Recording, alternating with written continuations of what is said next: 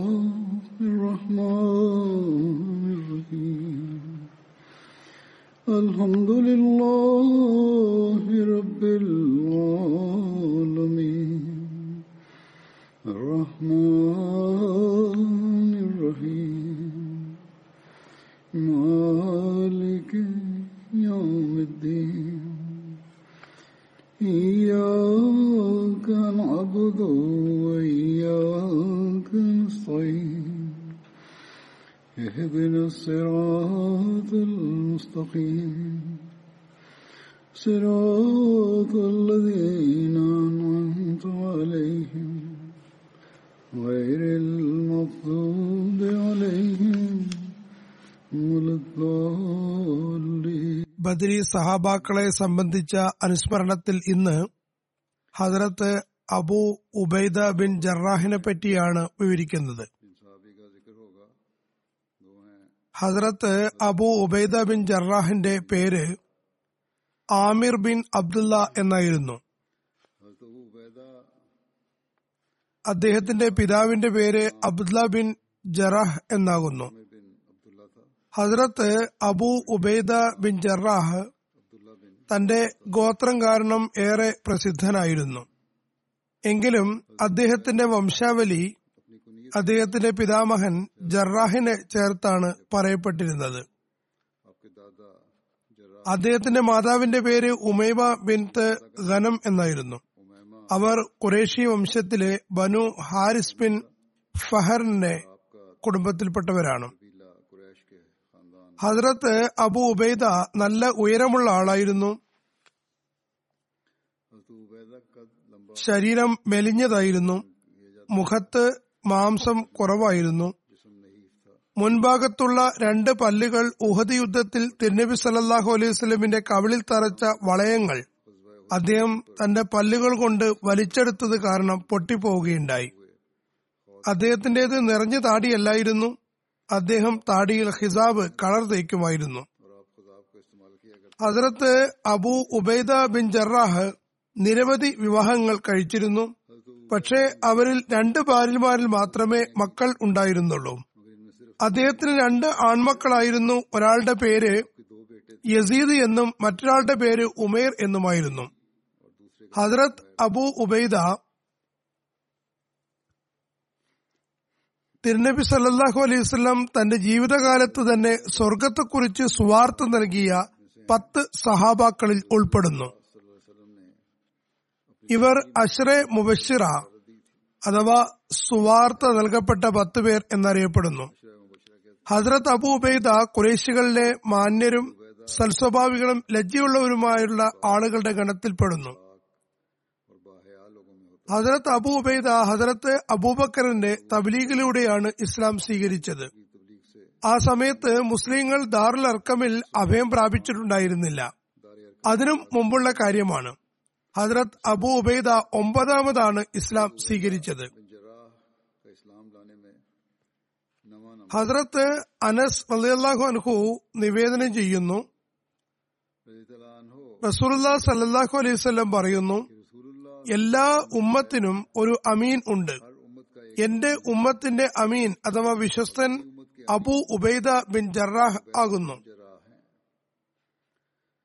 സഹി മുസ്ലിമിലെ നിവേദനമനുസരിച്ച് യമനിലെ ആളുകൾ തിരുനബി സല്ലാഹു അലൈഹി സ്വലമിന്റെ സവിധത്തിൽ എത്തി പറഞ്ഞു ഞങ്ങൾക്ക് ദീൻ പഠിപ്പിച്ചു തരുന്നതിന് ആരെയെങ്കിലും ഞങ്ങളുടെ കൂടെ അയച്ചാലും മറ്റൊരു നിവേദനത്തിൽ പറയുന്നു അവർ പറഞ്ഞു ഞങ്ങളുടെ കൂടെ വിശ്വസ്തനായ ഒരാളെ അയച്ചു തന്നാലും. അപ്പോൾ തിരുനബി സല്ലല്ലാഹു അലൈഹി വസ്ല്ലാം പറഞ്ഞു ഞാൻ നിങ്ങളോടൊപ്പം കടമകൾ യഥാവധി നിർവഹിക്കുന്ന ഒരു അമീനെ അഥവാ വിശ്വസ്തനെ തീർച്ചയായും അയക്കുന്നതാണ്. അങ്ങനെ തിരുനബി സല്ലല്ലാഹു അലൈഹി വസ്ലം ഹസ്രത്ത് അബു ഉബൈദ ബിൻ ജറാഹിന്റെ കൈ പിടിച്ചുകൊണ്ട് പറഞ്ഞു ഹാസ അമീനുൻ ഹാദിഹിൽ ഉമ്മ. അതായത് ഇദ്ദേഹം ഈ ഉമ്മത്തിലെ അമീൻ അഥവാ വിശ്വസ്തനാകുന്നു ഹസരത് അബു ഹുറൈറ റലിയല്ലാഹു അൻഹു നിവേദനം ചെയ്യുന്നു. റസൂല്ലാ സല്ലാഹു അലൈഹി സ്വലം പറയുന്നു Abu Bakr Umar Abu Ubaida bin Jarrah Ubaid bin Husair Thabit bin Qais bin Shammas Muadh bin Jabal Muadh bin Amr bin Jamuh എന്നിവർ എത്ര നല്ല ആളുകളാണ്? അതായത് അവർ സ്തുതിക്കുകയുണ്ടായി. ഒരിക്കൽ ഒരു സദസ്സിൽ അവരെ സംബന്ധിച്ച് അനുസ്മരിച്ചതായിരുന്നു. അതാണ് ഹസരത്ത് അബുഹുറേറ ഉദാഹരണമായി വിവരിക്കുന്നത്. ഒരിക്കൽ ഹസരത്ത് ആയിഷയോട് ചോദിച്ചു നബിസലല്ലാഹു അലൈഹി സ്വലം തനിക്ക് ശേഷം ആരെങ്കിലും പിൻഗാമി ആക്കുമായിരുന്നുവെങ്കിൽ ആരെയാണ് പിൻഗാമിയാക്കുക? അപ്പോൾ ഹജറത്ത് ആയിഷ പറഞ്ഞു ഹജറത്ത് അബൂബക്കറിനെ. ജനങ്ങൾ ചോദിച്ചു ഹജറത്ത് അബൂബക്കറിന് ശേഷം ആരെയാണ് ആക്കുക? ഹജറത്ത് ആയിഷ പറയുന്നു ഹജറത്ത് ഉമറിനെ. ജനങ്ങൾ ചോദിച്ചു ഹജറത്ത് ഉമറിന് ശേഷം ആരെയായിരിക്കും? ഹജറത്ത് ആയിഷ പറയുന്നു ഹജറത്ത് ഉബൈദ ബിൻ ജറാഹിനെ. മറ്റൊരു നിവേദനത്തിൽ പറയുന്നു സൈ മുസ്ലിമിലുള്ള ഹദീസാണിത്. വേറെ നിവേദനത്തിൽ പറയുന്നു അബ്ദുല്ലാബിന് ഷക്കീഖ് അതിനെ താഴ്ചയോട് ചോദിച്ചു തിരുനബി സല്ലാഹു അലൈഹി സ്വലമിന് തന്റെ സഹാബാക്കളിൽ ഏറ്റവും പ്രിയപ്പെട്ടത് ആരായിരുന്നു? ഹജരത്ത് ആയിഷ പറയുന്നു ഹജരത്ത് അബൂബക്കർ. അദ്ദേഹം ചോദിച്ചു ഹജരത്ത് അബൂബക്കറിന് ശേഷം ആരാണ്? ആയിഷ പറയുന്നു ഹജരത്ത് ഉമർ. അദ്ദേഹം ചോദിച്ചു ഹജരത്ത് ഉമറിന് ശേഷം ആരാണ്? ഹസരത്ത് ആയിഷ പറയുന്നു ഹസരത്ത് അബു ഉബൈദ ബിൻ ജറാഹ്. അദ്ദേഹം ചോദിച്ചു പിന്നെ ആരാണ്? നിവേദകൻ പറയുന്നു തുടർന്ന് ഹസരത്ത് ആയിഷ മൗനം ആലംബിച്ചു സീറത്ത് ഖാത്തമൻ നബീൻ എന്ന ഗ്രന്ഥത്തിൽ ഹസരത്ത് മിർസ ബഷീർ അഹമ്മദ് സാബ് വിവരിക്കുന്നു ഹസരത്ത് ആയിഷയുടെ വീക്ഷണത്തിൽ അബു ഉബൈദയ്ക്ക് വലിയ നിലയും വിലയും ഉണ്ടായിരുന്നു.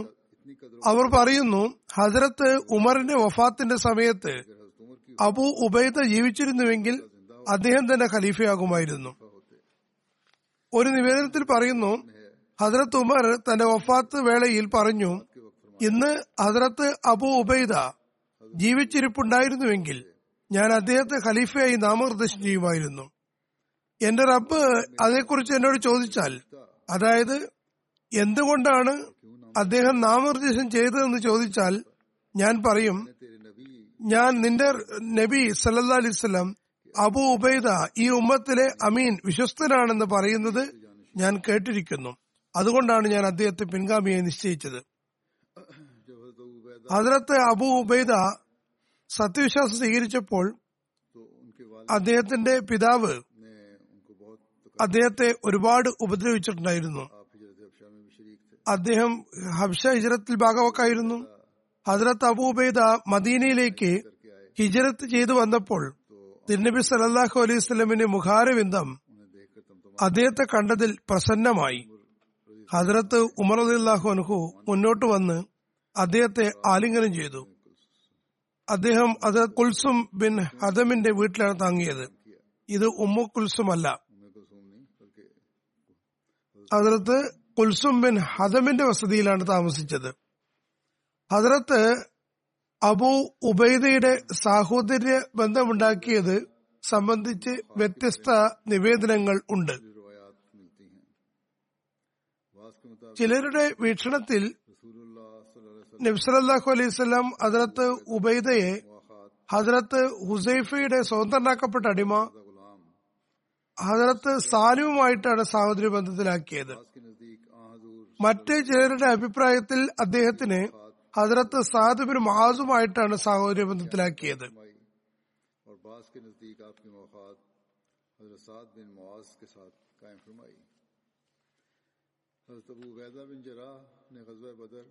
ഹജറത്ത് Abu Ubaida bin Jarrah Badr Uhud തുടങ്ങി എല്ലാ യുദ്ധങ്ങളിലും റസുത്തിനുമേൽ സലഹുലിന്റെ കൂടെ പങ്കെടുത്തിട്ടുണ്ടായിരുന്നു. ബദർ യുദ്ധാവസരത്തിൽ അതിലത്ത് അബു ഉബൈദ ബിൻ ജറാഹിന്റെ പ്രായം നാൽപ്പത്തിയൊന്ന് വയസ്സായിരുന്നു. ബദർ യുദ്ധദിവസം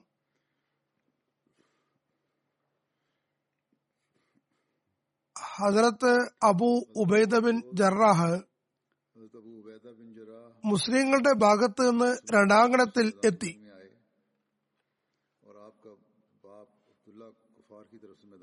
അദ്ദേഹത്തിന്റെ പിതാവ് അബ്ദുള്ള നിഷേധികളുടെ അഥവാ കുഫാരികളുടെ ഭാഗത്ത് നിന്ന് മൈതാനത്ത് എത്തിയിട്ടുണ്ടായിരുന്നു. പിതാവും പുത്രനും നേർക്കുനേർ വന്നു.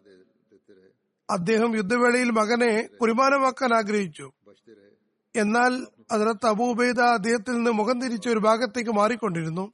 പക്ഷേ പിതാവ് വിടാൻ തയ്യാറില്ലായിരുന്നു. അദ്ദേഹത്തെ എങ്ങനെയെങ്കിലും വധിക്കാനാണ് പിതാവ് ആഗ്രഹിച്ചത്. അദ്ദേഹത്തിനും അത് ചെയ്യാൻ കഴിയുമായിരുന്നു.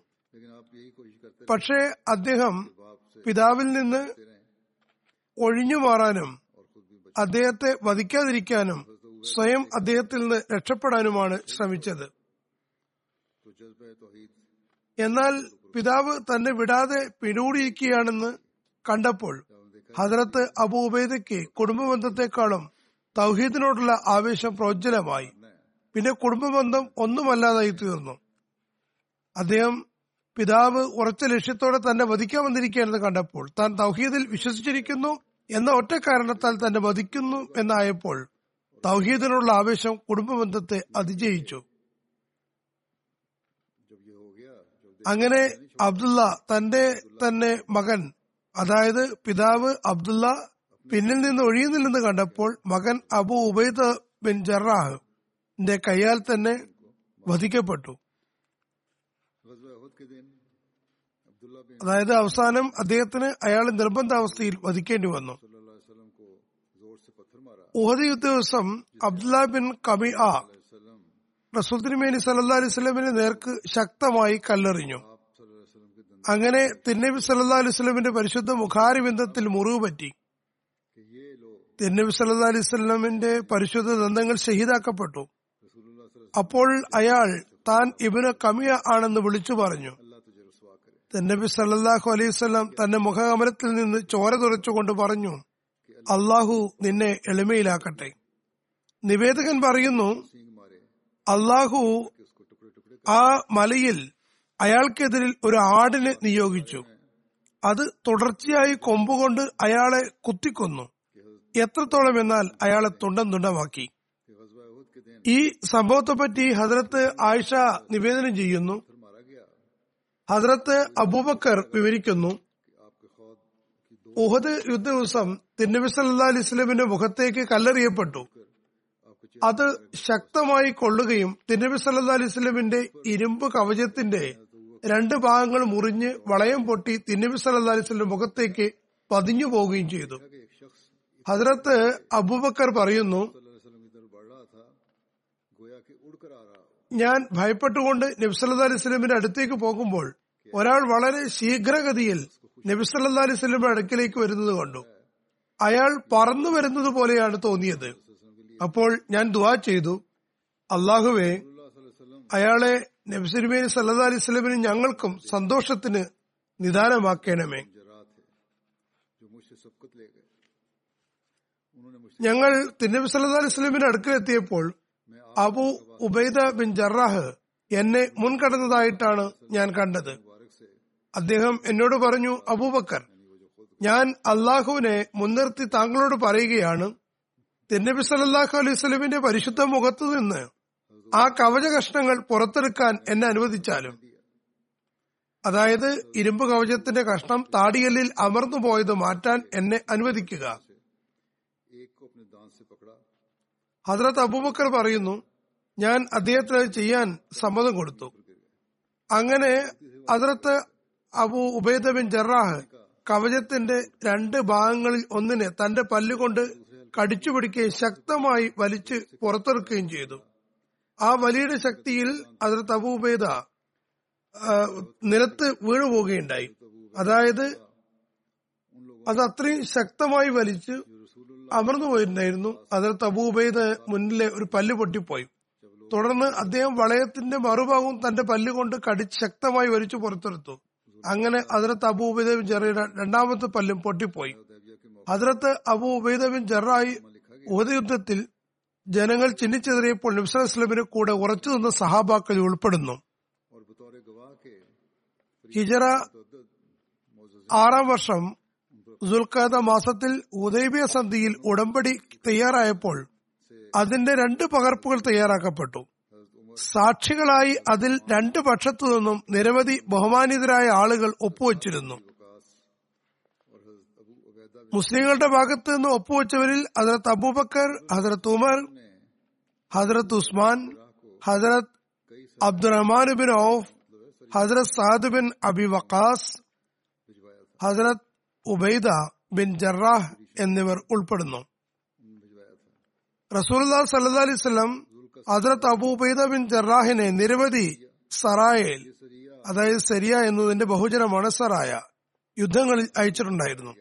അതായത് അവ എക്സ്പെക്ടേഷൻസ് ആകുന്നു. അതിൽ അദ്ദേഹത്തെ നിയോഗിച്ചിട്ടുണ്ട്. സുൽ ഖസയിലേക്കുള്ള സൈനിക നീക്കം.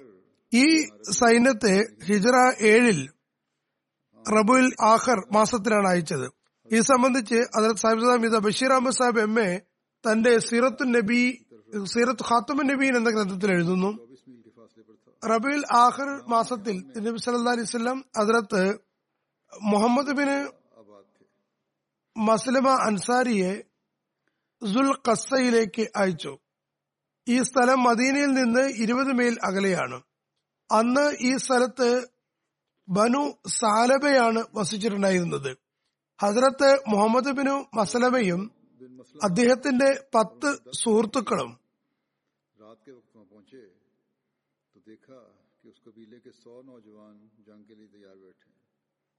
രാത്രിയിലാണ് അവിടെ എത്തിയത്. അപ്പോൾ അവിടെ ആ ഗോത്രത്തിലെ നൂറ് യുവാക്കൾ യുദ്ധത്തിന് തയ്യാറായിരിക്കുന്നത് കണ്ടു. സഹാബാക്കളുടെ സംഘത്തെ അപേക്ഷിച്ച് ഈ സംഘം പത്തിരട്ടി അധികമായിരുന്നു. ഹസ്രത്ത് മുഹമ്മദ് ബിനു മസലമ ഉടൻ തന്നെ ആ സൈന്യത്തിന് മുന്നിൽ അണിനിരന്നു. യുദ്ധത്തിനുള്ള ഉദ്ദേശത്തിലാണ് പോയതെങ്കിൽ ഇത്ര കുറച്ച് ആളുകളുമായി പോകില്ലായിരുന്നു രാത്രി ഇരുപക്ഷത്തിനുമിടയിൽ നല്ലപോലെ അമ്പെയ്ത്ത് നടന്നു. അങ്ങനെ മുഷ്ടിയിലൊതുങ്ങുന്ന അത്രയും സഹാബാക്കളെ കുഫാർ പരാജിതരാക്കി. അവർ വളരെ കുറച്ചു പേർ മാത്രമേ ഉണ്ടായിരുന്നുള്ളൂ. ഇസ്ലാമിന്റെ ഈ സമർത്ഥരായ പത്ത് പേര് നിമിഷ നേരം കൊണ്ട് നിലംപൊത്തി. അതായത് ഷഹീദാക്കപ്പെട്ടു. ഹദ്രത്ത് മുഹമ്മദ് ബിൻ അസ്ലമയുടെ എല്ലാ സുഹൃത്തുക്കളും ഷഹീദാക്കപ്പെട്ടു. പക്ഷെ Hazrat Hazrat Muhammad bin Maslama രക്ഷപ്പെട്ടു. കാരണം ശത്രുക്കൾ മറ്റുള്ളവരെ പോലെ അദ്ദേഹവും മരിച്ചു കിടക്കുന്നതാണെന്ന് കരുതി ഒഴിവാക്കി പോയതാണ് അദ്ദേഹത്തിന്റെ വസ്ത്രവും മറ്റും അഴിച്ചു കൊണ്ടുപോയി. ഒരുപക്ഷെ അതത്ത് മുഹമ്മദിന് മുസ്ലമയും അവിടെ തന്നെ കിടന്ന് മരണപ്പെടുമായിരുന്നു. എന്നാൽ യാദൃച്ഛികമെന്ന് പറയട്ടെ ഒരു മുസൽമാൻ ആ വഴിക്ക് പോവുകയുണ്ടായി. അദ്ദേഹം അതിർത്ത് മുഹമ്മദ് ബിൻ മസലമയെ തിരിച്ചറിയുകയും അദ്ദേഹത്തെ കൊണ്ട് മദീനിലെത്തിക്കുകയും ചെയ്തു. നബ്സല്ലാ അലിസ്ലമിന് അദ്ദേഹത്തിന്റെ അവസ്ഥയെ സംബന്ധിച്ച് അറിഞ്ഞപ്പോൾ തിരുവിസ്ലാം കുറേഷ്യക്കാരനും മുതിർന്ന സഹാബിയുമായ ഹസരത്ത് ഉബൈദ ബിനു ജറാഹിനെ ഹസരത്ത് മുഹമ്മദ് ബിൻ മസലമയുടെ പ്രതികാരം ചോദിക്കാൻ ദുൽഖസയിലേക്ക് അയച്ചു. അതിനിടയിൽ ബനു സാലബ ഗോത്രം മദീനയുടെ ഗ്രാമീണ മേഖലയിൽ യുദ്ധം ചെയ്യാൻ ഉദ്ദേശിക്കുന്നതായി അറിയാനിടയായി. അതുകൊണ്ട് തെന്നിം സല്ലു അലിസ്ലം ഹദ്രത്ത് അബു ഉബൈദ ബിൻ ജറാഹിന്റെ നേതൃത്വത്തിൽ നാൽപ്പത് കർമ്മസന്നദ്ധരായ സഹാബാക്കളെ അവിടേക്ക് അയക്കാൻ ഉത്തരവിട്ടു. രാത്രി തന്നെ യാത്ര പുറപ്പെട്ട് അവിടെ എത്താനായിരുന്നു കൽപ്പന. Hazrat Abu Ubaida bin Jarrah നിർദ്ദേശാനുസരണം യുദ്ധധ്വനി ഉയർത്തി. കൃത്യസമയം സുബൈ നമസ്കാര സമയത്ത് അവരെ കണ്ടുപൊട്ടി. അവർ അപ്രതീക്ഷിതമായ യുദ്ധം കാരണം കുറച്ചൊക്കെ ചെറുത്തു നിന്ന് തിരിച്ചോടിപ്പോയി. അടുത്തുള്ള പൊന്തക്കാടുകളിൽ ഒളിച്ചു. അതിർത്ത് അബൂബിദ ബിൻ ജറാഹ് സമരാജിത സ്വത്തുക്കൾ കൈയടക്കി മദീനയിൽ തിരിച്ചെത്തി. വാസ്തവത്തിൽ അന്യായത്തിന് അതിക്രമത്തിന് പകരം ചോദിക്കാനാണ് അല്ലെങ്കിൽ ശിക്ഷ നൽകാനാണ് ഈ യുദ്ധം ചെയ്തത്. മറ്റു യുദ്ധം ജാത്തു സലാസിൽ എന്നറിയപ്പെടുന്നു. ഇതിനെ ജാത്തു സലാസിൽ എന്ന് പറയുന്നതിന് ഒരു കാരണമുണ്ട്. ശത്രുക്കൾ ഒന്നിച്ചുചേർന്ന് യുദ്ധം ചെയ്യാൻ കഴിയുന്നതിനു വേണ്ടി അവർ പരസ്പരം ചങ്ങലയിൽ ബന്ധിതരായി. അങ്ങനെ ഒരു അണിയായി യുദ്ധം ചെയ്യുന്നതിന് വേണ്ടി ആയിരുന്നു അത്. അല്ലെങ്കിൽ അണികൾ ഉണ്ടാകുമ്പോൾ ഒന്നിച്ച് പോരാടാൻ വേണ്ടിയാണ് ഇത് ചെയ്തത്. മറ്റൊരു കാരണം കാണപ്പെടുന്നത് അവിടെ ഉണ്ടായിരുന്ന അരുവിയുടെ പേര് അസ്സലാസിൽ എന്നായിരുന്നു.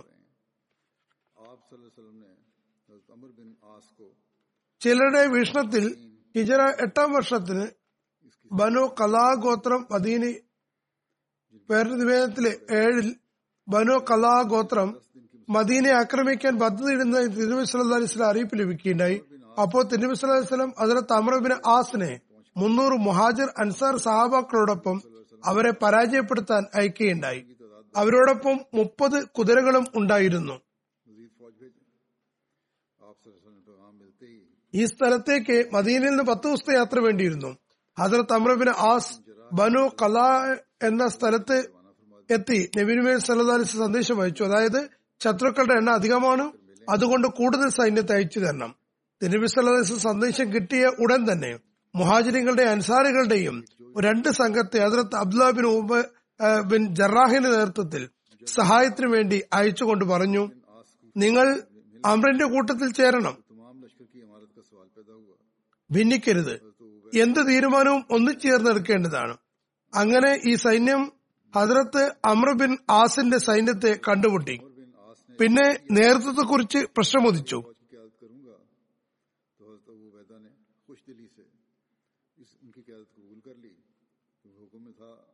ഹദ്രത്ത് അബു ഉബൈദ തന്റെ സ്ഥാനമനുസരിച്ച് നേതൃത്വത്തിന് യോഗ്യനായിരുന്നു.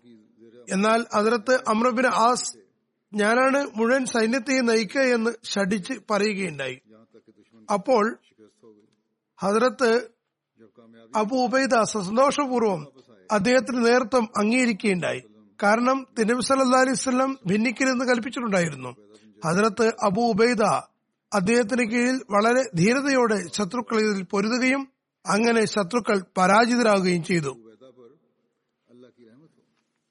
വിജയത്തിന് ശേഷം അവർ മദീനയിൽ തിരിച്ചെത്തി. തിരുനബി സലല്ലാഹു അലൈവല്ലം അനുസരണത്തിന്റെ അവസ്ഥ അതിനകത്ത് അബു ഉബൈദയുടെ അനുസരണത്തിന്റെ അവസ്ഥ കേട്ടപ്പോൾ പറഞ്ഞു റഹ്മാഹു അബാ ഉബൈദ. അതായത് അള്ളാഹു അബു ഉബൈദയുടെ കാരണം കാണിക്കുമാറാകട്ടെ. അദ്ദേഹം അനുസരണത്തിന്റെ ഈ നിലവാരം സ്ഥാപിച്ചിരിക്കുന്നു. മറ്റൊരു യുദ്ധം സൈഫുൽ ബഹർ ആകുന്നു.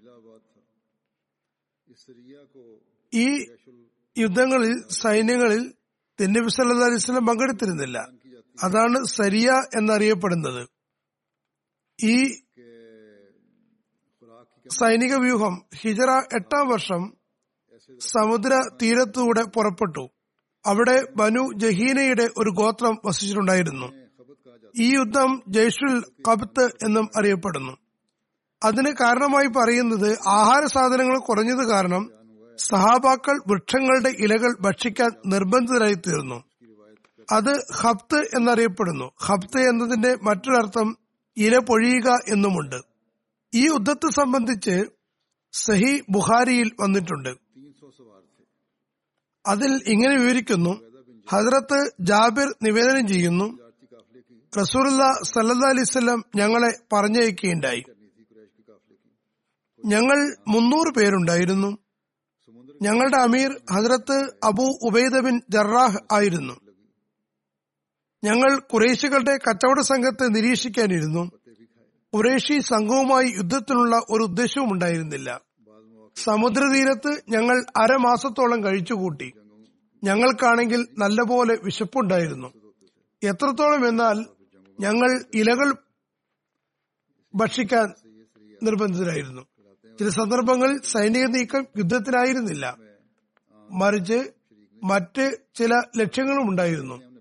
ചിലപ്പോൾ യുദ്ധങ്ങളെയും അഭിമുഖീകരിക്കേണ്ടി വന്നിട്ടുണ്ട്. അതുകൊണ്ട് രണ്ടു നിലയ്ക്കും ഇത് സരിയ എന്നറിയപ്പെടുന്നു. ഇതിൽ തിരുനബി സലല്ലാഹു അലൈവല്ലം ഭാഗവാക്കായിരുന്നില്ല. ഏതായിരുന്നാലും പറയുന്നു ഞങ്ങൾക്ക് ഇലകളും ഭക്ഷിക്കേണ്ടി വന്നിട്ടുണ്ട്. അതുകൊണ്ട് ഈ സനീർ നീക്കത്തെ ജയ്ഷുൽ ഹബ്ത് എന്ന് പറയുന്നു. ഇതിനിടയിൽ സമുദ്രം ഞങ്ങൾക്ക് വേണ്ടി അംബർ എന്ന സമുദ്രജീവി ഇട്ടുതന്നു അതായത് ചത്ത ഒരു സമുദ്രജീവിയെ സമുദ്രം പുറന്തള്ളി. അതായത് അത് തനിയെ പുറത്തെത്തി. അതിന് കരിയിൽ വെള്ളമില്ലാതെ ജീവിക്കാൻ കഴിയുമായിരുന്നില്ല. അത് ചാവുകയുണ്ടായി. ഏതായിരുന്നാലും പറയുന്നു സമുദ്രത്തിൽ നിന്ന് ഒരു ജീവി വന്നു. അത് മത്സ്യം തന്നെയായിരുന്നു. വളരെ വലിയ മത്സ്യമായിരുന്നു. ഞങ്ങൾ പകുതി മാസത്തോളം അതിന്റെ ഇറച്ചി മാത്രമാണ് ഭക്ഷിച്ചത്. അതിന്റെ കൊഴുപ്പ് ശരീരത്തിൽ തേച്ചിരുന്നു. അങ്ങനെ ഞങ്ങളുടെ ശരീരം വീണ്ടും പഴയതുപോലെ ഊർജസ്വലമായി. അതിലെ തബൂബെയ്ത അതിന്റെ വാരിയലിൽ നിന്ന് ഒരു എല്ലെടുത്തു അത് നിവർത്തി വെച്ചു. കൂട്ടത്തിലെ ഉയരമുള്ള വ്യക്തിയെ വിളിച്ചു. ഒരിക്കൽ സുഫിയാനുബിനു അയിനയുടെ നിവേദനത്തിൽ ഇങ്ങനെ പറയുന്നു അദ്ദേഹം വാരിയലുകളിൽ നിന്ന് ഒന്നെടുത്ത് നിവർത്തിപ്പിടിച്ചു പിന്നെ ഒരാളെ ഒട്ടകപ്പുറത്തേറി അതിനടിയിലൂടെ കടത്തിവിട്ടു. ഹജറത്ത് ജാബിർ പറയുന്നു സൈന്യത്തിൽ ഉണ്ടായിരുന്ന ഒരാൾ മൂന്ന് ദിവസം മുമ്മൂന്ന് ഒട്ടകങ്ങളെ അറുത്തു ഭക്ഷണത്തിനു വേണ്ടി. ഹജറത്ത് അബു ഉബൈദ പിന്നീട് അത് വിലക്കുകയുണ്ടായി. അമർ ബിൻ ദിനാർ പറയുന്നു അബു സാലിഹ് സക്വാൻ ഞങ്ങളോട് പറഞ്ഞു. കൈസ് ബിൻ സാദ് തന്റെ പിതാവിനോട് പറഞ്ഞു ഞാനും ആ സൈന്യത്തിലുണ്ടായിരുന്നു. ഞങ്ങൾക്ക് വിശക്കാൻ തുടങ്ങിയപ്പോൾ അതിലത്ത് അബൂബൈദ പറഞ്ഞു ഒട്ടകത്ത് അറക്കുക. ഞാൻ ഒട്ടകത്ത് അറുത്തു. പറയുന്നു ഞങ്ങൾക്ക് വീണ്ടും വിശക്കാൻ തുടങ്ങി. അതിലത്ത് അബൂബൈദ പറഞ്ഞു ഒട്ടകത്ത് അറക്കുക. ഞാൻ ഒട്ടകത്ത് അറുത്തു. വീണ്ടും വിശക്കാൻ തുടങ്ങിയപ്പോൾ അതിലത്ത് അബൂബൈദ പറഞ്ഞു ഒട്ടകത്ത് അറക്കുക. ഒട്ടകം യാത്രയ്ക്ക് വേണ്ടി കൊണ്ടുപോയതായിരുന്നു. അതിനു പുറത്ത് സാധനങ്ങളും ഉണ്ടായിരുന്നിരിക്കും. ഞങ്ങൾക്ക് അവയെ തന്നെ അറുത്ത് ഭക്ഷിക്കേണ്ടതായി വന്നു. പറയുന്നു ഞാൻ ഒട്ടകത്തെ അറുത്തു.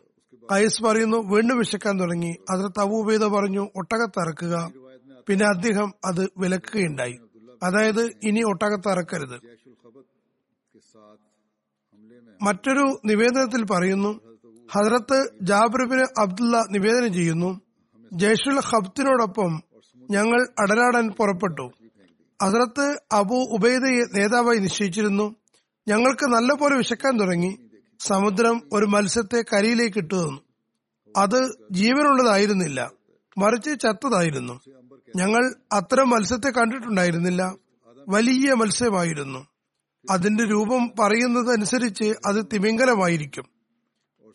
ഏതായാലും അത് അമ്പൻ എന്നാണ് അറിയപ്പെട്ടിരുന്നത്. ഞങ്ങളതിന്റെ മാംസം പകുതി മാസത്തോളം ഭക്ഷിച്ചു. പിന്നെ അതിർത്ത് അബൂബൈദ അതിന്റെ എല്ലുകളിൽ ഒന്നെടുത്ത് പിടിച്ചു. ഒരാൾക്ക് അതിനടിയിലൂടെ പോകാൻ കഴിയുമായിരുന്നു. ഇവനു ജെറി പറയുന്നു അബു സുബൈർ എന്നോട് പറഞ്ഞു അതായത് അദ്ദേഹം അതിർത്ത് ജാബിറിൽ നിന്ന് കേട്ടതാണ്. അതിർത്ത് അബു ഉബൈദ പറയുന്നു നിങ്ങൾ ഈ മത്സ്യം ഭക്ഷിക്കുക ഇത് ചത്തതാണെങ്കിലും ഭക്ഷിക്കുന്നതിൽ കുഴപ്പമില്ല. ഞങ്ങൾ മദീനിലെത്തിയപ്പോൾ ഞങ്ങൾ അതേപ്പറ്റി തിരുനബി സല്ലാസ്ലോട് പറഞ്ഞു. അതായത് ഞങ്ങൾക്ക് ഇന്ന രീതിയിൽ ചത്ത ഒരു മത്സ്യത്തെ കിട്ടിയിരുന്നു. ഞങ്ങൾക്ക് അത്യാവശ്യമായതുകൊണ്ട് ഞങ്ങൾ അത് തിന്നുകൊണ്ടിരുന്നു. തിരുനബി പറഞ്ഞു അള്ളാഹുവാണ് ഭക്ഷണം തന്നത്. അതിൽ നിന്ന് നിങ്ങൾക്ക് ഭക്ഷിക്കാവുന്നതാണ്. അള്ളാഹു നിങ്ങളുടെ അവസ്ഥ കണ്ടിട്ട് നിങ്ങൾക്ക് അയച്ചു തന്നതാണ്. അതിൽ നിന്ന് നിങ്ങൾ കഴിച്ചതിൽ ഒരു കുഴപ്പവുമില്ല. ഇനിയും കുറച്ച് ബാക്കിയുണ്ടെങ്കിൽ നമുക്കും ഭക്ഷിക്കാൻ തരിക. നിങ്ങൾ കൊണ്ടുവന്നിട്ടുണ്ടെങ്കിൽ. അവരിൽ ഒരാൾ അതിൽ നിന്ന് ഒരു പങ്ക് തിരുനബിസ്വലാസിന് കൊടുത്തു. നബ്സലവും അത് ഭക്ഷിച്ചു. അതിന്റെ ബാക്കി വന്ന മാംസം കൊണ്ടുവന്നിട്ടുണ്ടായിരുന്നു. അത് തിരുനബിസ്വലാസ്ലം ഭക്ഷിക്കുകയുണ്ടായി. ഹസരത്ത് സയ്യിദ് സൈനുലാബുദ്ദീൻ വലിയുള്ള ഷാ തന്റെ ബുഖാരിയുടെ വ്യാഖ്യാനത്തിൽ സൈഫുൽ ബഹർ എന്ന ഈ സൈനിക നീക്കത്തെ പറ്റി എഴുതുന്നു. സൈഫുൽ ബഹർ ഹബ്ത് എന്നും പറയപ്പെടുന്നു. ഈ പറയപ്പെടുന്ന സൈനിക നീക്കം യുദ്ധം ചെയ്യണമെന്ന ഉദ്ദേശത്തോടെ ആയിരുന്നില്ല. മറിച്ച് ഈ സൈനിക നീക്കത്തിൽ നിയോഗിക്കപ്പെട്ടവർ കച്ചവട സംഘത്തെ സംരക്ഷിക്കാനാണ് നിശ്ചയിക്കപ്പെട്ടിരുന്നത്. ഈ സൈന്യത്തിൽ ഇബനു സാദിന്റെ അഭിപ്രായത്തിൽ മുന്നൂറ് മുഹാജിരിങ്ങളും അൻസാരികളും ഉണ്ടായിരുന്നു. ഹജറത്ത് അബു ഉബൈദ ബിൻ ജറാഹ് ഇതിന്റെ അമീറായിരുന്നു.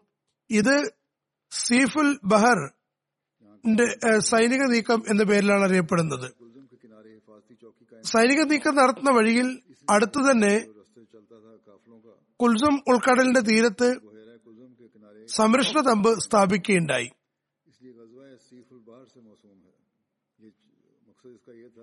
അതായത് വിവിധ സംഘങ്ങൾ സഞ്ചരിച്ചിരുന്ന കുൽസും ഉൾക്കടലിന്റെ തീരത്ത് സംരക്ഷണാർത്ഥം ഒരു ക്യാമ്പ് സ്ഥാപിച്ചു. അതുകൊണ്ടാണ് അത് സീഫുൽ ബഹർ എന്നറിയപ്പെടുന്നത്. ഈ സൈന്യത്തെ അയച്ചതിന്റെ ഉദ്ദേശം സംരക്ഷണാർത്ഥം ഒരു ക്യാമ്പ് സ്ഥാപിക്കുക എന്നതായിരുന്നു. ആരെയാണ് സംരക്ഷിക്കേണ്ടതെന്ന് തുറന്നു പറയുന്നതാണ്. സീഫ് എന്നാൽ കടൽ തീരം എന്നാണ് അർത്ഥം. ഇബിന് സാദ് സരിയത്തിൽ ഹബ്ത് എന്ന തലയംഗത്തിൽ അതേക്കുറിച്ച് ചുരുക്കി വിവരിക്കുന്നുണ്ട്. ഹബ്ത് എന്നാൽ വൃക്ഷത്തിന്റെ ഇല എന്നാണ് അർത്ഥം. പാഥേയം അതായത് യാത്രയ്ക്കുള്ള ഭക്ഷണ സാമഗ്രികൾ കഴിഞ്ഞപ്പോൾ സൈനികർക്ക് വൃക്ഷത്തിന്റെ ഇലകൾ ഭക്ഷിക്കേണ്ടതായി വന്നു. ഇവന് സഹദ് ഹിജറ എട്ടിലാണ് ഈ സൈനിക നീക്കം എന്ന് പറയുന്നു. ഇത് ഹദിന കാലത്ത് ഹുദിന കാലത്ത് ഹുദൈബിയ സന്ധിയുടെ അവസരത്തിലായിരുന്നു. തിരുവസരം ദീർഘദൃഷ്ടിയുടെ കാര്യങ്ങൾ കൈകാര്യം ചെയ്തു. അങ്ങനെ സംരക്ഷണം മുൻനിർത്തി മേൽപ്പറഞ്ഞ സംരക്ഷണ സേനയെ സീഫുൽ ബഹർ എന്ന സ്ഥലത്തേക്ക് അയച്ചു. ഈ സ്ഥാപിച്ച സൈനിക ക്യാമ്പ് സംരക്ഷണ സേന എന്ന നിലയിലായിരുന്നു. സിറിയയിൽ നിന്ന് വരുന്ന കുറേശ്യ സംഘവുമായി ഏറ്റുമുട്ടൽ ഒഴിവാക്കുകയായിരുന്നു ഉദ്ദേശം. സിറിയയിൽ നിന്ന് കച്ചവട സംഘം വരുന്നുണ്ടായിരുന്നു. അവർ ഉപദ്രവിക്കപ്പെടാൻ ഇടവരരുത്. അങ്ങനെ കുറേശ്യകൾക്ക് പുതേബിയ സന്ധി ലംഘിക്കാനുള്ള ഒരു അവസരം ലഭിക്കരുത്. പുതേബിയ സന്ധി നടന്നിട്ടുണ്ടായിരുന്നു. അതുകൊണ്ട് അവിടെ ആരെങ്കിലും അവരുടെ സംഘത്തെ എതിർക്കുകയാണെങ്കിലും മുസ്ലിങ്ങൾ ഞങ്ങൾ ആക്രമിച്ചിരിക്കുന്നു എന്നും അത് കാരണം ഹുദൈബിയ സന്ധി അവസാനിച്ചു എന്ന് പറയാൻ കുറേശികൾക്ക് അവസരം ലഭിക്കുന്നതാണ്. അതുകൊണ്ട് ഒരു അഴിവഴിവും കിട്ടാതിരിക്കുന്നതിനാണ് തിന്നബി സല്ലാ അലിസ്ലാം അവരെ അവിടേക്ക് അയച്ച് കുറേശികളുടെ സംഘത്തെ സംരക്ഷിക്കാൻ ക്യാമ്പ് സ്ഥാപിച്ചത്. എഴുതുന്നു ഇബിന് സാദിന്റെ അഭിപ്രായത്തിൽ ഈ സ്ഥലത്തേക്ക് മദീനയിൽ നിന്ന് അഞ്ചു ദിവസത്തെ യാത്ര ദൂരം ഉണ്ടായിരുന്നു. ചുരുക്കത്തിൽ ഈ സംഘം യുദ്ധത്തിനുള്ളത് അല്ലായിരുന്നു. മറിച്ച് കാഫര്യങ്ങൾ സംരക്ഷിക്കാനുള്ളതാണ്. ഞാൻ നേരത്തെ പറഞ്ഞതുപോലെ സമാധാനം സ്ഥാപിക്കാൻ ശത്രുക്കളെയും സംരക്ഷിക്കാൻ ഏർപ്പാട് ചെയ്യുകയാണ് ഉടമ്പടി ചെയ്യപ്പെട്ടിരുന്നു. ഉടമ്പടി ലംഘിക്കാൻ കുഫാരിങ്ങൾക്ക് യാതൊരു ഒഴികൊഴിവും കിട്ടാതിരിക്കാനാണ് ചെയ്തത്. ഏതായിരുന്നാലും അള്ളാഹുവിന്റെ വിധിയും നടപ്പിൽ വരേണ്ടതായിരുന്നു. ഉടമ്പടി ലംഘിക്കപ്പെട്ടു. കാഫ്രിങ്ങൾ ഉടമ്പടി ലംഘിച്ചു. അത് പിന്നീട് മക്ക വിജയത്തിലാണ് കലാശിച്ചത്. ഹസരത്ത് അബു ഹുറൈറ നിവേദനം ചെയ്യുന്നു മക്ക വിജയ ദിവസം തിരുനബി സല്ലാഹു അലൈവല്ലം വന്ന് മക്കയിൽ പ്രവേശിച്ചു. ഹസരത്ത് സുബൈറിനെ സൈന്യത്തിന്റെ ഒരു വശത്തും ഹജറത്ത് ഖാലിദ് ബിൻ വലീദിനെ സൈന്യത്തിന്റെ മറുവശത്ത് നിയമിച്ചു. ഹജറത്ത് അബു ഉബൈദിയെ കാൽനടക്കാരുടെയും താഴ്വരയുടെ അടിവാരത്തിന്റെയും നേതാവ് നിശ്ചയിച്ചു. തിന്നബി സല്ലാസ്ലാം ബഹ്റൈൻകാരുമായി യുദ്ധക്കാര്യത്തിൽ യുദ്ധക്കാരത്തിന്റെ കാര്യത്തിൽ സുലുഹ അഥവാ രഞ്ജിപ്പിൽ സംഭവിച്ചു അവരുടെ മേൽനോട്ടക്കാരനായി ഹദ്രത്ത് അലാബിൻ ഹദ്രമിയെ അമീറായി നിയോഗിച്ചു. തിരുനബി സല്ലാ അലൈഹി സ്വലം ഹസരത്ത് അബു ഉബൈദിയെ അവിടെ യുദ്ധക്കരം പിരിക്കാൻ പറഞ്ഞയക്കുകയുണ്ടായി. ഹദ്രത്ത് അബു ഉബൈദ യുദ്ധക്കരവുമായി തിരിച്ചു വന്നപ്പോൾ അദ്ദേഹം തിരിച്ചെത്തിയത് ജനങ്ങൾ അറിയാനിടയായി. എല്ലാവരും വസല്ലം പിന്നിൽ ഫജ നമസ്കാരം അനുഷ്ഠിച്ചു. അലൈഹി വസല്ലം നമസ്കരിച്ച ശേഷം തിരിഞ്ഞു നോക്കി. അവരെ കണ്ടപ്പോൾ പുഞ്ചിരിച്ചുകൊണ്ട് പറഞ്ഞു അബു ഉബൈദ എന്തോ കൊണ്ടുവന്നതായി നിങ്ങൾക്കറിയാമെന്ന് തോന്നുന്നു. ജനങ്ങൾ പറഞ്ഞു അതെ യാ റസൂലല്ല. തിന്നബി സല്ലാ അലൈസ് പറഞ്ഞു നിങ്ങൾ സന്തോഷിക്കുക. നിങ്ങൾക്ക് ഏറ്റവും നല്ലത് വരാൻ പ്രതീക്ഷയർപ്പിക്കുക ഞാൻ നിങ്ങൾ നിസ്സഹായാവസ്ഥയിലാകുമെന്നല്ല ആശങ്കപ്പെടുന്നത്. മറിച്ച് ഭൗതിക ലോകം നിങ്ങൾക്ക് വിശാലമാക്കപ്പെടുകയും പിന്നെ നിങ്ങൾ അത്യാഗ്രഹത്തിൽ മത്സരിക്കുകയും ചെയ്യുമോ എന്നാണ് എനിക്ക് ആശങ്ക. ഭൗതികതയിൽ അകപ്പെടുന്തോറും ഭൗതിക സൗകര്യങ്ങൾ ലഭിക്കുന്തോറും നിങ്ങൾ അത്യാഗ്രഹത്തിൽ അകപ്പെടുകയും അത് നിങ്ങളെ നശിപ്പിക്കുകയും ചെയ്യുമെന്ന് ഞാൻ ഭയപ്പെടുന്നു. നിങ്ങൾ പട്ടിലാകുമെന്നല്ല എനിക്ക് ആശങ്ക. മറിച്ച് ഭൗതികതയിൽ അകപ്പെട്ട് അത്യാഗ്രഹത്തിൽ നിങ്ങൾ സ്വയം നശിപ്പിക്കപ്പെട്ടു പോകുമോ എന്നാണ് എനിക്ക് ഭയം. ചുരുക്കത്തിൽ ഇതൊരു മുന്നറിയിപ്പാകുന്നു. ഇതെല്ലാവരും മുന്നിൽ വെക്കേണ്ട ഉപദേശമാണ്.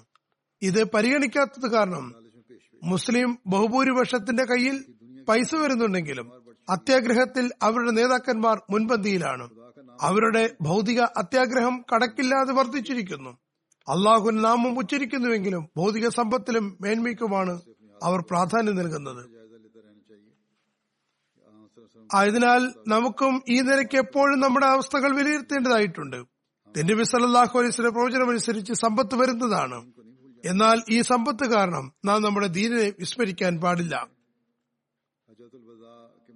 ഹിജറ പത്തിൽ ഹജറത്ത് അബു ഉബൈദയും തെന്നബി സല്ലാസ്ലമിനോടൊപ്പം ഹജ്ജ് ചെയ്തിരുന്നു. തിരുനബി വസല്ലം വഫാത്തായപ്പോൾ തിരുനബി സല്ലല്ലാഹു ഖബർ പടമുള്ളത് വേണമോ? അതല്ല പടവില്ലാത്തതായിരിക്കണമോ എന്നത് സംബന്ധിച്ച് ജനങ്ങൾക്കിടയിൽ തർക്കമുണ്ടായി. ഹജറത്ത് അബു അബ്ബാസ് ഹജറത്ത് അബൂബൈദ ബിൻ ജറാഹിന്റെ അടുക്കിലേക്കും ഹജറത്ത് അബു തൽഹിയുടെ അടുക്കിലേക്കും ഓരോരുത്തരെ പറഞ്ഞയച്ചു. ആദ്യം തിരിച്ചുവന്ന് പറയുന്ന ആളുടെ അഭിപ്രായ പ്രകാരം ഖബർ തയ്യാറാക്കാമെന്ന് തീരുമാനിച്ചു. ഹജറത്ത് അബു ഉബൈദ മക്കാരുടെ സമ്പ്രദായം അനുസരിച്ച് പടവില്ലാത്ത ഖബറാണ് തയ്യാറാക്കിയിരുന്നത്. എന്നാൽ അബു തൽഹ മദീനക്കാട് നിരീക്ഷിച്ച് പടവുള്ള കബറാണ് തയ്യാറാക്കിയിരുന്നത്. അതിർത്ത് അബു തൽഹയുടെ അടുത്തേക്ക് വിട്ട ആൾ അതിർത്ത് അബു തൽഹയെ കണ്ടെങ്കിലും അതിർത്ത് അബു ഉബൈദയുടെ അടുക്കലേക്ക് വിട്ട ആൾക്ക് അതിർത്ത് അബു ഉബൈദയെ കാണാൻ കഴിഞ്ഞില്ല. തുടർന്ന് അബു തൽഹ വരികയും അദ്ദേഹം റസൂല്ലാ സല്ലാ വസ്ലമിന് പടവുള്ള കവർ തയ്യാറാക്കുകയും ചെയ്തു. തിരുവി സഹസ്ര അഫാത്തായ ഉടൻ തന്നെ ഖിലാഫത്തിനെ സംബന്ധിച്ച് അൻസാറുകൾക്കും മുഹാജിറുകൾക്കും ഇടയിൽ ഭിന്നതയുണ്ടായി. ഇതേക്കുറിച്ച് സഹി ബുഖാരിയിൽ വന്നിട്ടുണ്ട്. ഇത് ഞാൻ നേരത്തെയും ഒരു സഹാബിയുടെ അനുസ്മരണത്തിൽ വിവരിച്ചതാണ്. എങ്കിലും ഇവിടെ അതിൽ തബു ഉബൈദയുടെ അനുസ്മരണത്തിലും വിവരിക്കുന്നത് ഉചിതമാണെന്ന് കരുതുന്നു. തിന്നബി സലാഹിന്റെ വഫാത്തിനെ തുടർന്ന് അൻസാറുകൾ അതിർത്ത് സാദിബിന് ഉപാധിയുടെ വസതിയിൽ ഒരുമിച്ചു കൂടി. അദ്ദേഹം പറഞ്ഞു ഒരു അമീർ ഞങ്ങളിൽ നിന്നും ഒരു അമീർ നിങ്ങൾ മുജാഹിദ് മുഹാജിരിങ്ങളിൽ നിന്നും ഉണ്ടായിരിക്കും. അവരുടെ അടുത്തേക്ക് അതിർത്ത് അബൂബക്കറും അതിർത്ത് ഉമറും അതിർത്ത് അബു ഉബൈദബിൻ ജറാഹും പോയി. അതിർത്ത് ഉമർ എന്തോ പറയാൻ തുനിഞ്ഞെങ്കിലും ഹദ്രത്ത് അബൂബക്കർ അദ്ദേഹത്തെ തടഞ്ഞു. ഹദ്രത്ത് ഉമർ പറയുന്നു ആ സമയത്ത് ഞാൻ സംസാരിക്കാൻ ആഗ്രഹിച്ചതിനൊരു കാരണമുണ്ട്. ഞാൻ ഒരു പ്രസംഗം തയ്യാറാക്കിയിരുന്നു.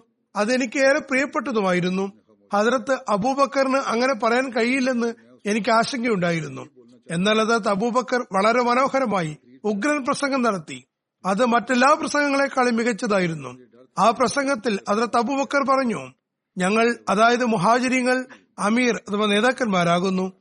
നിങ്ങൾ അതായത് അൻസാരിങ്ങൾ മന്ത്രിമാരാകുന്നു. അപ്പോൾ അതിർത്ത് അബു അ- ബിൻ മുൻസർ പറഞ്ഞു ഒരിക്കലുമല്ല ഞങ്ങൾ അങ്ങനെ ചെയ്യാൻ സമ്മതിക്കുകയില്ല. ഒരു നേതാവ് നിങ്ങളിൽ നിന്നും ഒരു നേതാവ് ഞങ്ങളിൽ നിന്നും ഉണ്ടാകുന്നതാണ്. അതിർത്ത് അബൂബക്കർ പറഞ്ഞു അല്ല ഞങ്ങൾ നേതാക്കന്മാരും നിങ്ങൾ മന്ത്രിമാരുമാകുന്നു. കാരണം കുറേശികൾ കുടുംബവംശാലി അനുസരിച്ച് അറബികളിൽ ഉന്നതരും ഏറ്റവും പഴക്കമുള്ളവരുമാകുന്നു. ചുരുക്കത്തിൽ അതിർത്ത് ഉമറിന്റെയും അതിർത്ത് അബൂബൈദബിൻ ബിൻ ജറാഹിന്റെയും പേരുകൾ അദ്ദേഹം നിർദ്ദേശിച്ചുകൊണ്ട് പറഞ്ഞു ഉമറിനെയോ അബു ഉബൈദയോ ജറാഹിനെയോ ഖലീഫയാക്കുകയും അദ്ദേഹത്തിന് ബയ്യത്ത് ചെയ്യുകയും ചെയ്യുക.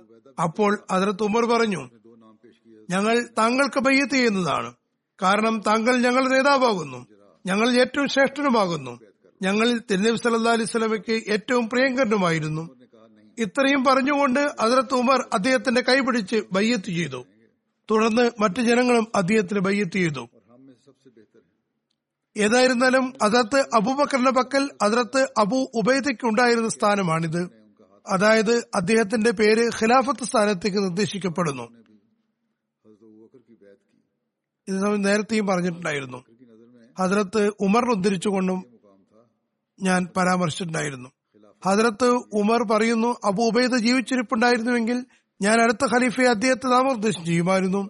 കാരണം തിന്നബി സല്ലാ അലൈഹി സ്വലമിന്റെ വാക്കുകളിൽ അദ്ദേഹം തിരുനബി സല്ലാസ്ലമിയുടെ ഉമ്മത്തിലെ അമീൻ വിശ്വസ്തനാകുന്നു. ഖിലാഫത്തിനെ സംബന്ധിച്ച് ഉള്ള വാക്കുകളാകുമ്പോൾ അരുളപ്പാടുകളാകുന്നു. വാക്കുകളല്ല അരുളപ്പാടുകളാകുന്നു. ഖിലാഫത്തിനെ സംബന്ധിച്ച് ചർച്ച വന്നപ്പോൾ ഹജറത്ത് അബു ഉബൈദ അൻസാറുകളെ സംബോധന ചെയ്തുകൊണ്ട് പറഞ്ഞു അൻസാറുകളെ ഇസ്ലാമിന് ഏറ്റവും ആദ്യം സഹായം നൽകിയത് നിങ്ങളാകുന്നു. ഇനി ഏറ്റവും ആദ്യം ഭിന്നിപ്പ് തുടങ്ങുന്നതും നിങ്ങളാകാൻ ഇടവരരുത്.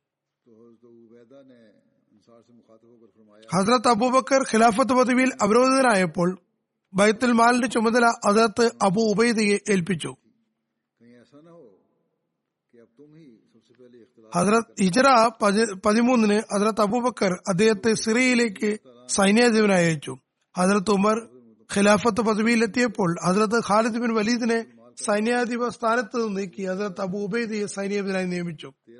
സിറിയ വിജയത്തെ സംബന്ധിച്ച് പറയുന്നു ഹിജറ പതിമൂന്നിൽ റോമക്കാർ പല ഭാഗത്തു നിന്നും സൈനിക നീക്കം തുടങ്ങിയിരുന്നു. ഒരു വിഭാഗത്തിന്റെ നേതാവ് ഹസ്രത്ത് യസീദ് ബിൻ അബു സുഫിയാൻ ആയിരുന്നു. അബു സുഫിയാന്റെ ഒരു മകന്റെ പേരും യസീദ് എന്നായിരുന്നു. അദ്ദേഹം ജോർദാനിലാണ് മരണപ്പെട്ടത്. ആദ്യം ജോർദാന്റെ കിഴക്കു ഭാഗത്ത് ആക്രമണം നടത്തി. രണ്ടാമത്തെ വിഭാഗത്തിന്റെ നേതാവ് ഷർജീൽ ബിൻ യസീദ് ആയിരുന്നു. അദ്ദേഹം ബൽക്കയിലേക്ക് മുന്നേറി. മൂന്നാമത്തെ നേതാവ് ഹസ്രത്ത് അമ്ര ബിൻ ആസ് ആയിരുന്നു. അദ്ദേഹം ഫലസ്തീനിൽ നിന്ന് സിറിയയിൽ പ്രവേശിച്ചു. നാലാമത്തെ സൈനിക വിഭാഗത്തിന്റെ നേതാവ് അതിലത്ത് അബു ഉബൈദ് ബിൻ ജറാഹ് ആയിരുന്നു. അദ്ദേഹം ഹിംസയിൽ നിന്ന് മുന്നേറുകയുണ്ടായി.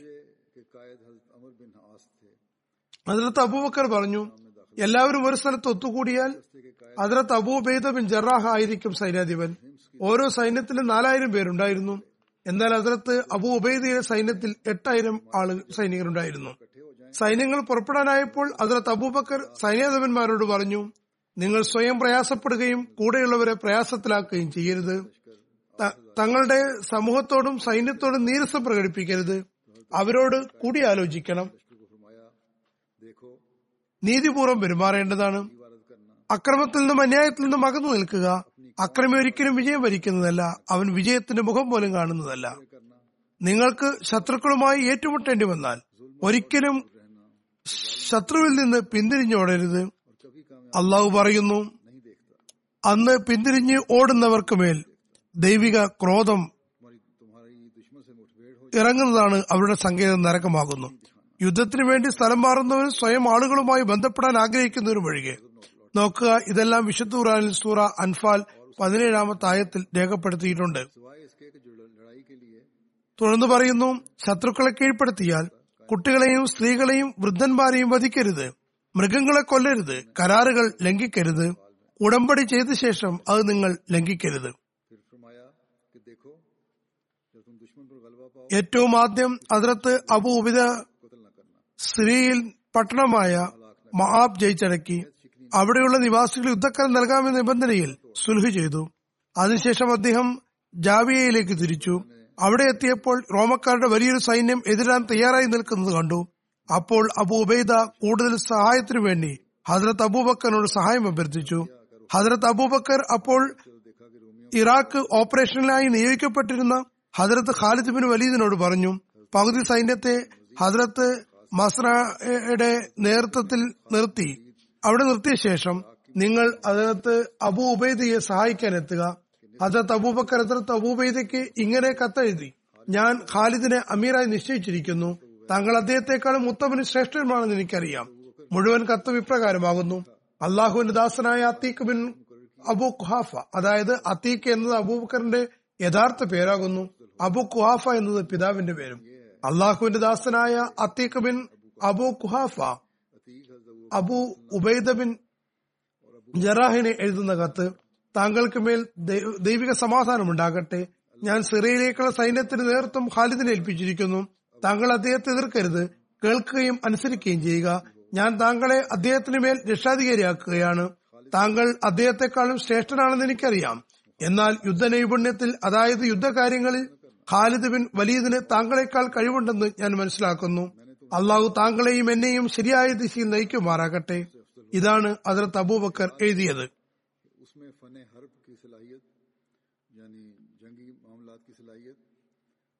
ഹസ്രത് ഖാലിദ് ബിൻ വലീദ് ഇറാഖിലെ ഹീറ എന്ന പട്ടണത്തിൽ നിന്ന് ഹസ്രത് അബു ഉബൈദയ്ക്ക് കത്തയച്ചു. അദ്ദേഹം എഴുതി അള്ളാഹുവിന്റെ സമാധാനം താങ്കൾക്ക് മേലുണ്ടാകട്ടെ ഹജ്രത്ത് അബൂബക്കർ എന്നോട് സിറിയയിലേക്ക് പോകാൻ കൽപ്പിച്ചിരിക്കുന്നു. സൈന്യങ്ങളുടെ നേതൃത്വം എന്നെ ഏൽപ്പിച്ചിരിക്കുന്നു. അള്ളാഹുവാണെ ഞാൻ ഒരിക്കലും ഇത് ചോദിക്കുകയോ ആഗ്രഹിക്കുകയോ ചെയ്തിട്ടില്ല. നേരത്തെ താങ്കൾക്കുണ്ടായിരുന്ന സ്ഥാനം തന്നെ തുടർന്നുമുണ്ടായിരിക്കുന്നതാണ് ഞങ്ങൾ ഒരിക്കലും താങ്കളെ ധിക്കരിക്കുന്നതല്ല. താങ്കളെ അവഗണിച്ചുകൊണ്ട് ഒരു തീരുമാനമെടുക്കുന്നതുമല്ല. താങ്കൾ മുസ്ലിങ്ങളുടെ നേതാവാകുന്നു. താങ്കളുടെ മഹത്വം ഞങ്ങൾ നിഷേധിക്കും നിഷേധിക്കുകയില്ല. മാത്രമല്ല താങ്കളുമായി കൂടിയാലോചിക്കുന്നത് ഞങ്ങൾ ഒഴിവാക്കുന്നതുമല്ല. നോക്കുക ഇതാണ് വിശ്വാസിയുടെ മഹത്വം. രണ്ട് ഭാഗത്തുനിന്നും എങ്ങനെയാണ് വിനയാന്യതമായി അനുസരണം പ്രകടിപ്പിക്കുന്നതെന്ന്. അജ്നാദൈൻ യുദ്ധം ഹിജറ പതിമൂന്നിൽ ആണ് ഉണ്ടായത്. അജ്നാദൈൻ ഫലസ്തീനടുത്തുള്ള പ്രദേശത്തിന്റെ പേരാകുന്നു. ഈ സ്ഥലത്ത് ഒരു ലക്ഷം റോമൻ സൈന്യവുമായി മുസ്ലിങ്ങൾ ഏറ്റുമുട്ടി. നിവേദനത്തിൽ പറയുന്നു അജ്നാദിൻ സൈന്യത്തിന്റെ സൈന്യാധിപൻ റോമൻ ചക്രവർത്തി ഹെർക്കുലിസിന്റെ സഹോദരൻ തിയോഡറായിരുന്നു മുപ്പതിനായിരത്തോളം വരുന്ന മുസ്ലിം സൈന്യം ഒരു ലക്ഷത്തിന്റെ സൈന്യത്തെ പാടെ പരാജയപ്പെടുത്തി അതിനാൻ അജ്നാദൈൻ പിടിച്ചടക്കി. അജ്നാദൈൻ പിടിച്ചടക്കിയ ശേഷം മുസ്ലിങ്ങൾ ശത്രുക്കളെ വളയും ചെയ്തു. അതിന്റെ വിവരണം ഇപ്രകാരമാകുന്നു. ഡമസ്കസ് സിറിയയുടെ തലസ്ഥാനവും ലോകത്തിലെ പുരാതന നഗരങ്ങളിൽ ഒന്നുമാണ്. ഹിജറ പതിനാലിനാണ് അതിനെ മുസ്ലിങ്ങൾ വളഞ്ഞത്. മുഹറം പതിനാല് ഹിജറിക്കാണ് അതിനെ മുസ്ലിങ്ങൾ വളഞ്ഞത്. ഇത് ആറു മാസത്തോളം തുടർന്നു. മറുഭാഗത്ത് അതായത് ശത്രുക്കൾ ശത്രു സൈന്യം കോട്ടകൾക്കുള്ളിൽ തടങ്കലായി അതായത് അവർ തന്നെ കോട്ട അടച്ചു. കാരണം അത് അവരുടെ തന്നെ നാടായിരുന്നല്ലോ. മുസ്ലിങ്ങളുടെ അഞ്ച് സൈന്യാധിപന്മാരും തങ്ങളുടെ സൈന്യവുമായി നഗരത്തെ വളഞ്ഞു. ഹജരത്ത് അബൂബൈദ തന്റെ സൈന്യത്തോടൊപ്പം കിഴക്കേ കവാടത്തിലായിരുന്നു. ഹജരത്ത് ഖാലിദിന് വലിയ നേരെ മറുഭാഗത്ത് പടിഞ്ഞാറ് ഭാഗത്തെ കവാടത്തിലായിരുന്നു. മറ്റ് സൈന്യാധിപന്മാർ സൈന്യവുമായി മറ്റു കവാടങ്ങളിൽ നിലയുറപ്പിച്ചു. റോമക്കാർ ഇടയ്ക്കിടയ്ക്ക് പുറത്തുവന്ന് യുദ്ധം ചെയ്യുകയും പിന്നെ തിരിച്ചു പോവുകയുമാണ് ചെയ്തിരുന്നത്. കോട്ടയ്ക്കുള്ളിൽ അവർ തടങ്കലിലായിട്ടുണ്ടായിരുന്നു. റോമൻ ചക്രവർത്തി സഹായ സേന അയക്കുമെന്ന് അവർ പ്രതീക്ഷിച്ചിരുന്നു. എന്നാൽ മുസ്ലിം സൈന്യത്തിന്റെ ജാഗ്രത അവരുടെ പ്രതീക്ഷകൾക്ക് മേൽ മണ്ണിടുകയാണ് ഉണ്ടായത് ഒരു രാത്രിയിൽ പട്ടണത്തിൽ എന്തോ ഉത്സവം ഉണ്ടായിരുന്നു കോട്ടവാതിൽക്കലെ കാവൽക്കാരും ആഘോഷ തിമിർപ്പിൽ കാവൽ നിൽക്കുകയാണെന്ന കാര്യം മറന്നുപോയിരുന്നു. ഹജറത് ഖാലിദിന് വലിയ കുറച്ച് ആളുകളെയും കൂട്ടി പട്ടണത്തിന്റെ വാതിൽ ഭേദിച്ചുകൊണ്ട് പട്ടണത്തിൽ പ്രവേശിച്ചു. വാതിൽ തുറന്നു. അങ്ങനെ സൈനികർ പട്ടണത്തിനകത്തേക്ക് പ്രവേശിച്ചു. ഇത് കണ്ടപ്പോൾ ജനങ്ങൾ നഗരത്തിന്റെ മറുഭാഗത്തുണ്ടായിരുന്ന ഹസ്രത്ത് അബൂബൈദുമായി സുൽഹ ചെയ്തു. സന്ധിയിലായി ഹസ്രത്ത് ഖാലിദിന് ഇതേക്കുറിച്ച് അറിയില്ലായിരുന്നു. തുടർച്ചയായി യുദ്ധം നടന്നു. ജനങ്ങൾ ഹസ്രത്ത് അബൂബൈദിന്റെ അടുക്കലെത്തി. ഞങ്ങളെ ഖാലിദിൽ നിന്ന് രക്ഷിക്കണമെന്ന് അപേക്ഷിച്ചു. പട്ടണ മധ്യത്തിൽ വെച്ച് രണ്ട് സൈന്യാധിപന്മാരും കണ്ടുമുട്ടി. ഖാലിദിബിനും വലീദും ഹസ്രത്ത് അബു ഉബൈദയും നഗരമധ്യത്തിൽ വെച്ച് ആ നഗരവാസികളുമായി സുൽഹ ചെയ്യുകയുണ്ടായി.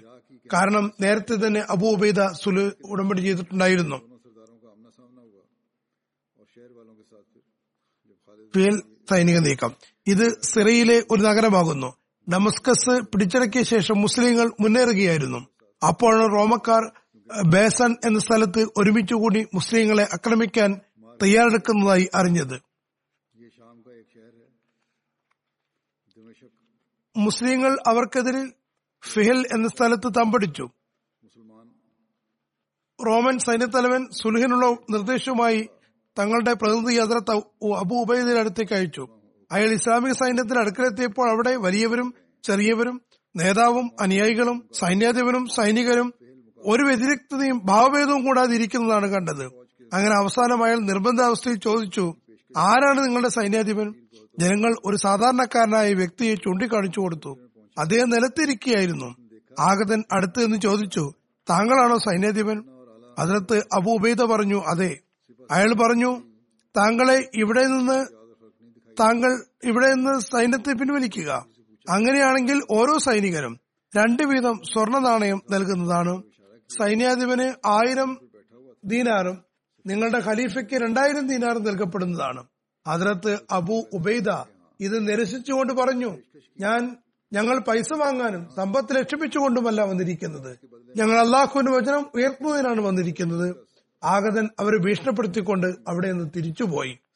അയാളുടെ ഈ നെറ്റി അയാൾ ഇങ്ങനെ നെറ്റിയൊരിക്കുന്നത് കണ്ടപ്പോൾ അത് തബൂ പെയ്ത സൈന്യത്തോട് തയ്യാറാക്കാൻ കൽപ്പിച്ചു. അടുത്ത ദിവസം രാവിലെ രണ്ട് വിഭാഗങ്ങളും തമ്മിൽ യുദ്ധമുണ്ടായി. അതിർത്ത് അബു ഉബൈദ സ്വയം സൈന്യത്തിന്റെ ഹൃദയഭാഗത്ത് അതായത് നടുവിൽ ഉണ്ടായിരുന്നു. വളരെ യുക്തിപൂർവം സൈന്യത്തെ നയിക്കുകയായിരുന്നു. അങ്ങനെ എണ്ണത്തിൽ കുറഞ്ഞവരായിരുന്നിട്ടും മുസ്ലിങ്ങൾ റോമക്കാരെ പരാജിതരാക്കി. അതിന്റെ ഫലമായി ജോർഡാൻ പ്രദേശം മുഴുവൻ മുസ്ലിങ്ങളുടെ അധീനതയിലായി. ഹിംസ വിജയം. ഫിഹിൽ വിജയത്തിന് ശേഷം ഹജറത്ത് അബു ഉബൈദ സിറിയയിലെ സുപ്രധാന നഗരമായ ഹിംസിലേക്ക് തിരിച്ചു. യുദ്ധപരമായും രാഷ്ട്രീയപരമായും വളരെ പ്രധാനപ്പെട്ട സ്ഥലമാണിത്. വഴിയിൽ ബാൽബക് പട്ടണത്തിലൂടെ പോകേണ്ടി വന്നു. ഇത് ലബനോണിലെ പുരാതന നഗരമാണ്. ഡമസ്കസിൽ നിന്ന് മൂന്ന് രാത്രി സഞ്ചരിക്കേണ്ട ദൂരമുണ്ട്. ഇതൊരു പുരാതന നഗരവും ബാൽ എന്ന വിഗ്രഹത്തെ ആരാധിക്കുന്നവരുടെ ഒരു വലിയ കേന്ദ്രവുമായിരുന്നു. അവിടെയുള്ള ജനങ്ങൾ അതിന് തബു ഉബൈദയെ എതിർക്കുന്നതിന് പകരം അദ്ദേഹത്തോട് സുൽഹിനുണ്ടി അപേക്ഷിച്ച് യുദ്ധക്കരത്തിന്റെ നിബന്ധനയിൽ അത് അംഗീകരിക്കപ്പെട്ടു. അതേ തുടർന്ന് അതിന് തബു ഉബൈദ അവരോട് യുദ്ധമൊന്നും ചെയ്തില്ല. യുദ്ധക്കരം ആവശ്യപ്പെട്ടു. അത് സ്വീകരിക്കുകയും ചെയ്തു. അവർക്ക് അവരുടെ മതത്തിൽ തന്നെ തുടരാവുന്നതുമാണ്. അതിർത്ത് അബു ഉബൈദ ഹിംസിലേക്ക് തിരിച്ചു. അതിനെ വളയുകയും ചെയ്തു. അതിർത്ത് ഖാലിദ് ബിൻ വലീദും അദ്ദേഹത്തോടൊപ്പം ഉണ്ടായിരുന്നു. നഗരവാസികൾ റോമൻ ചക്രവർത്തി സഹായിക്കാമെന്ന പ്രതീക്ഷയിലായിരുന്നു. അതുകൊണ്ടാണ് അവർ എതിർക്കാൻ തയ്യാറായത്. എന്നാൽ അവർ സഹായത്തെ സംബന്ധിച്ച് നിരാശയിലായി. അങ്ങനെ അവർ ആയുധം താഴെയിടുകയും രഞ്ജിപ്പിന് അപേക്ഷിക്കുകയും ചെയ്തു. അത് അംഗീകരിക്കപ്പെട്ടു. സുൽഹിനോടൊപ്പം സ്വത്തും സമ്പത്തും സംരക്ഷിക്കുമെന്ന് ഉറപ്പു നൽകി. അവരുടെ ഭവനങ്ങളും ആരാധനാലയങ്ങളും സംരക്ഷിതമാണെന്ന് പ്രഖ്യാപിച്ചു. വീടുകളും ആരാധനാലയങ്ങളും സുരക്ഷിതമായിരിക്കും. സ്വന്തം മതത്തിൽ തുടരുകയുമാകാം. അവർ യുദ്ധക്കരം നൽകേണ്ടതാണ്. അതായത് സ്വന്തം മതത്തിൽ തുടരാവുന്നതാണ്. പക്ഷേ ജിതിയ കൊടുക്കേണ്ടി വരുന്നതാണ്. ഇത് ഒരു ടാക്സ് അഥവാ നികുതിയാകുന്നു. ലാസിഫിയ വിജയം. അതിനുശേഷം ഇസ്ലാമിക സൈന്യം ലാസിഫിയയിലേക്ക് തിരിച്ചു. ഇത് സിറിയയിലെ ഒരു പട്ടണമാകുന്നു. സമുദ്രതീരത്ത് സ്ഥിതി ചെയ്യുന്ന ഈ നഗരം ഹിംസിന്റെ സമീപ പ്രദേശങ്ങളിൽ ഉൾപ്പെടുന്നു. ഏതായിരുന്നാലും ലാസിഫിയെ വളഞ്ഞു. സംരക്ഷണ സംവിധാനം എന്ന നിലയ്ക്ക് ലാസിഫിയ വളരെ പ്രബലമായിരുന്നു. ജനങ്ങളുടെ പക്കൽ നിരവധി വരുമാന മാർഗങ്ങൾ ഉണ്ടായിരുന്നു അതുകൊണ്ട് അവർ പട്ടണത്തെ വളഞ്ഞത് ഗൗനിച്ചില്ല. അതിനകത്ത് അബൂബൈദ ആ പ്രദേശം ജയിച്ചിറക്കാൻ പുതിയൊരു ഉപായം പ്രയോഗിച്ചു. അദ്ദേഹം രാത്രിയിൽ മൈതാനത്ത് നിരവധി കുഴികൾ ഉണ്ടാക്കി അതായത് പുല്ലുകൊണ്ട് അതിനെ പുല്ലുകൊണ്ട് മൂടുകയും ചെയ്തു. രാവിലെ സൈന്യവുമായി ഹിംസയിലേക്ക് തിരിച്ചു.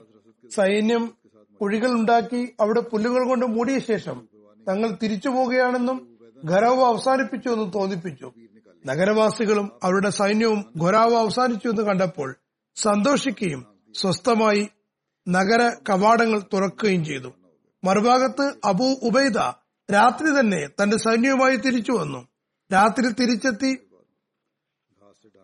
ഗുഹ പോലെ ഉണ്ടാക്കിയ കുഴികളിൽ ഒളിച്ചിരുന്നു. അത് ഗുഹകൾ പോലെ അല്ലെങ്കിൽ തുരങ്കമോ ട്രെയിഞ്ചുകളോ ആണ് ഉണ്ടാക്കിയത്. അവിടെ ഒളിച്ചിരുന്നു. രാവിലെ നഗരകവാടങ്ങൾ തുറന്നപ്പോൾ അപ്രതീക്ഷിതമായി ആക്രമണം നടത്തുകയും പട്ടണത്തിൽ പ്രവേശിച്ച് അത് പിടിച്ചെടുക്കുകയും ചെയ്തു. ബാക്കി ഇൻഷാല്ലാ താല പിന്നീട് വിവരിക്കുന്നതാണ്.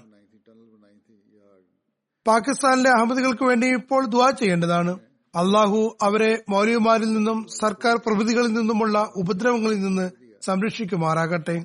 അവിടെ വീണ്ടും എതിർപ്പിന്റെ ശക്തമായ തിര ഉയരുകയാണ്. നിയമത്തിന്റെ സംരക്ഷകർ നീതിയെപ്പറ്റി അറിയാത്തവർ മാത്രമല്ല അതിനെ തവിടുപിടിയാക്കുന്നവരുമാണ്. മൗലവി പറയുന്നതിന്റെ പിന്നാലെയാണ് അവർ നടക്കുന്നത്. ഒരുപക്ഷെ അവർ ജീവൻ രക്ഷിക്കാനായിരിക്കും ഇങ്ങനെ ചെയ്യുന്നത്. അങ്ങനെ അവർക്ക് ഒരുപക്ഷെ രാഷ്ട്രീയ സ്ഥിരത കിട്ടുമെന്ന് അവർ കരുതുന്നുവെന്നാണ് എനിക്ക് തോന്നുന്നത്. എന്നാൽ ഇത് അവരുടെ അബദ്ധമാകുന്നു. ഓർക്കുക എപ്പോഴും ഇത് തന്നെയാണ് അവരുടെ നാശത്തിന് കാരണമായി തീരുക. നമ്മൾ നേരത്തെയും ഈ പ്രയാസങ്ങളിലൂടെ കടന്നുപോയിട്ടുള്ളത്. ഇനിയും ഇൻഷാ അള്ളാഹുവിന്റെ സഹായത്താൽ കടന്നു പോകുന്നതുമാണ് എന്നാൽ ഇവരുടെ ചെയ്തികൾ ഇവർ പിന്മാറുന്നില്ലെങ്കിൽ ഇവരുടെ നാശം ഉറപ്പാണ്. ആയതിനാൽ അഹമ്മദികൾ ഇപ്പോൾ നല്ലപോലെ ദുവാ ചെയ്യുക. അള്ളാഹു ഈ പ്രയാസങ്ങൾ അകറ്റുമാറാകട്ടെ.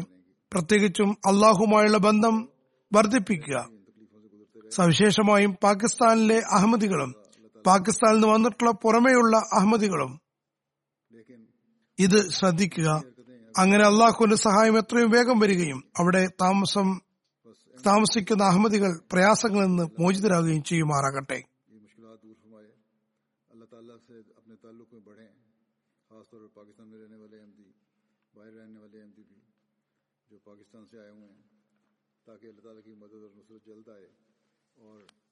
ان مشکلات سے وہاں کے رہنے والے احمدی چھٹکارا پا سکیں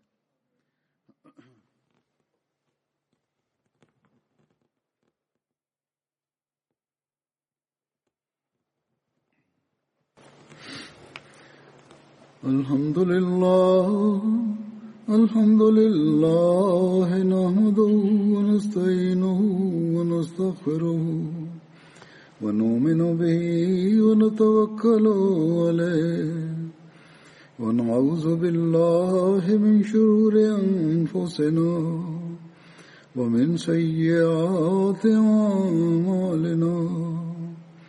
من يهده الله فلا مضل له ومن يضلل فلا هادي له. ونشهد أن لا إله إلا الله ونشهد أن محمدا عبده ورسوله. عباد الله رحمكم الله. إن الله يأمر بالعدل واللسان وإيتاء ذي القربى وينهى عن الفحشاء والمنكر والبغي يعظكم لعلكم تذكرون اذكروا الله يذكركم وادعوه يستجب لكم ولذكر الله أكبر.